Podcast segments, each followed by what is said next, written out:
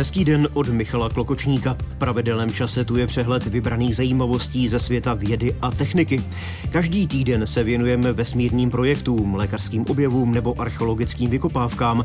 Tady je naše nabídka. Techno.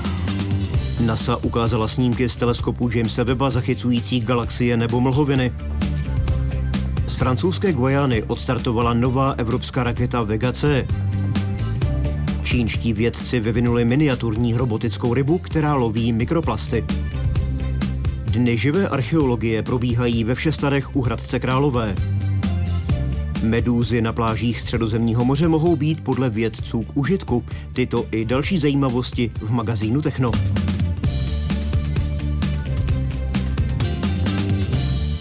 Americká NASA se svými partnery z Evropské vesmírné agentury a kanadské CSA zveřejnila první plně barevné snímky pořízené vesmírným teleskopem Jamesa Webba, který od ledna letošního roku z pozice vzdálené 1,5 milionu kilometrů od Země pozoruje vesmír. První snímek, který zachytil kupu galaxií, zveřejnila NASA na briefingu v Bílém domě už v noci na úterý. Další čtyři snímky ukazují zhroucenou hvězdu, tančící galaxie, analýzu exoplanety a mlhovinu plnou hvězd. První ze snímků zachycující kupu galaxií je nejhlubším a nejostřejším infračerveným záběrem vesmíru, který byl dosud pořízen.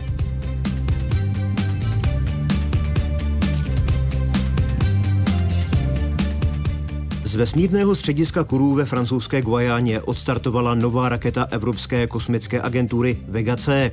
Jde o vylepšenou verzi už používané rakety Vega, která má silnější pohon a může tak nést větší náklad.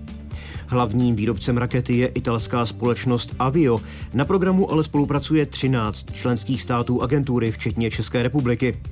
Podle výrobce má nová raketa silnější pohon, který jí umožňuje přepravovat zhruba o 50% větší náklad než předchozí raketa Vega.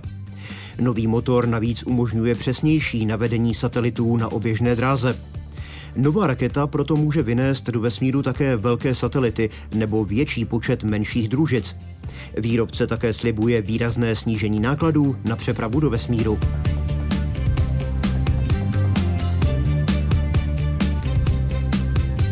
Čínští vědci vyvinuli miniaturní robotickou rybu, která dokáže lovit mikroplasty a v budoucnu by mohla pomoci v boji proti znečištění oceánů.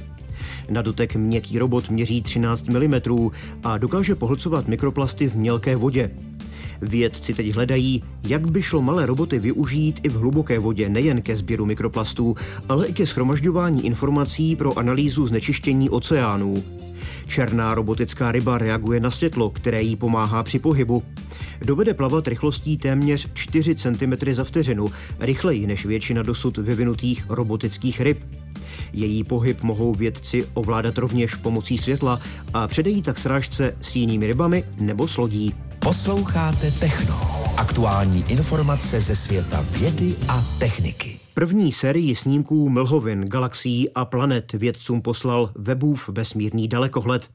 Po prvním snímku, který nejprve odtajnil americký prezident Joe Biden, přišla v týdnu další data. Vědci se těší, že na nich uvidí známá místa ve vesmíru v novém, podrobnějším světle.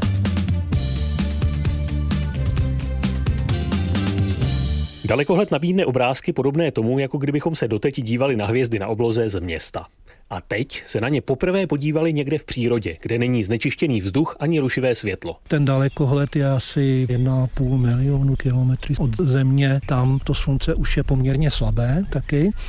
A přesto, aby tam nebyl nějaký jako vliv, tak tam jsou speciální štíty, taková soustava plátů, které odstínují záření od slunce a on samozřejmě bude ještě koukat směrem od slunce, pochopitelně. Říká Petr Škoda z Astronomického ústavu Akademie věd. Díky tomu by měl webu v dalekohled vidět i slabé světlo, které k nám letí miliardy let z dávných hlubin vesmíru. Vesmírná agentura NASA na událost diváky láká jako na hollywoodský velkofilm. Teorie říkají, jak gravitace spojila dohromady hvězdy, plyn a temnou hmotu a vznikly galaxie, ale nikdy jsme to nepozorovali. Zachytit světlo z prvních rodících se galaxií, to byl tvrdý oříšek pro nejsilnější dalekohledy. Webův dalekohled vidí v infračerveném spektru. To je záření, které prochází skrz mezihvězdný prach a plyn. Podle Petra Škody ovšem dalekohled může pozorovat daleký i velmi blízký vesmír, i naši sluneční soustavu. Kusy skály nasvícené ve velké vzdálenosti také vyzařují infračervené světlo, takže se nám tam krásně rozsvítí každý kus šutru, který lítá kolo slunce, potenciálně nebezpečné asteroidy a podobné věci. První snímky z webova dalekohledu ale zachycují vzdálený vesmír, mlhoviny, galaxie a jednu vzdálenou exoplanetu. Martin Srb, Český rozhlas. Techno. Neznámé novinky na známých frekvencích. Dny živé archeologie se konají o tomto víkendu ve Všestarech u Hradce Králové. Jde o největší akci archeoparku s mezinárodní účastí, doplněnou výkladem i ukázkami. Po oba dny se můžete až do podvečerních hodin přesvědčit, v čem byla mimořádná zručnost Keltů. Vyzkoušet si tam můžete i výrobu pravěkých nástrojů. Karel Sladký natáčel s organizátorem víkendové akce Radomírem Tichým.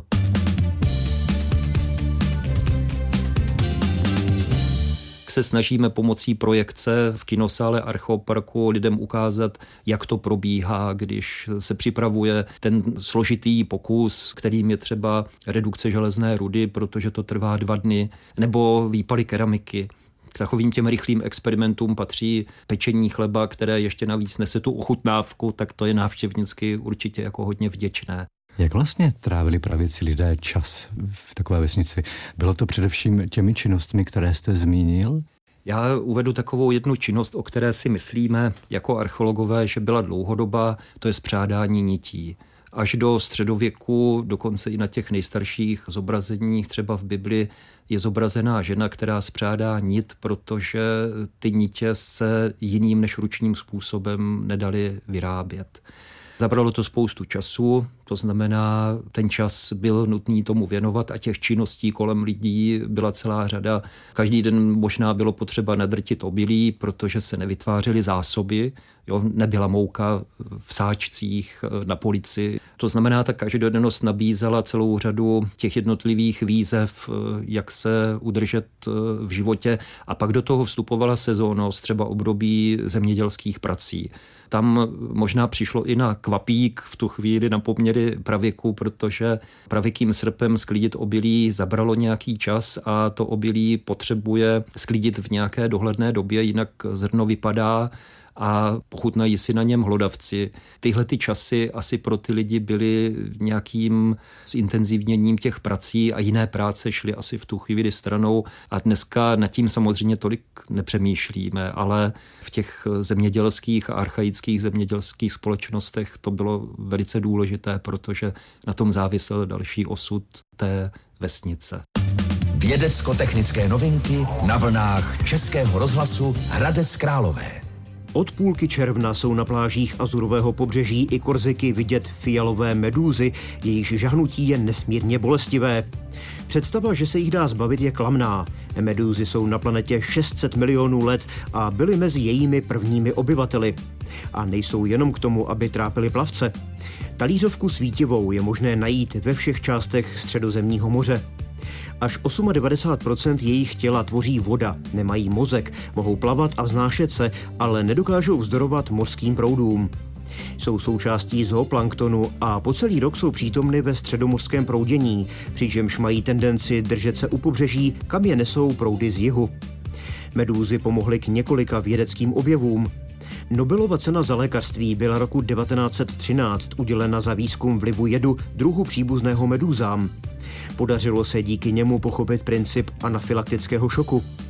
Nobelovu cenu za chemii v roce 2008 udělili za objev o schopnosti některých medúz svítit za tmy díky určitému proteinu.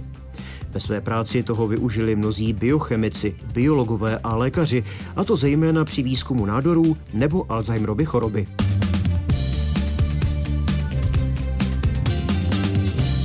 Techna je to všechno. Další vědecko-technické zajímavosti vám nabídneme zase za týden. Od mikrofonu Českého rozhlasu Hradec Králové vám hezké dny přeje Michal Klokočník. Mějte se dobře.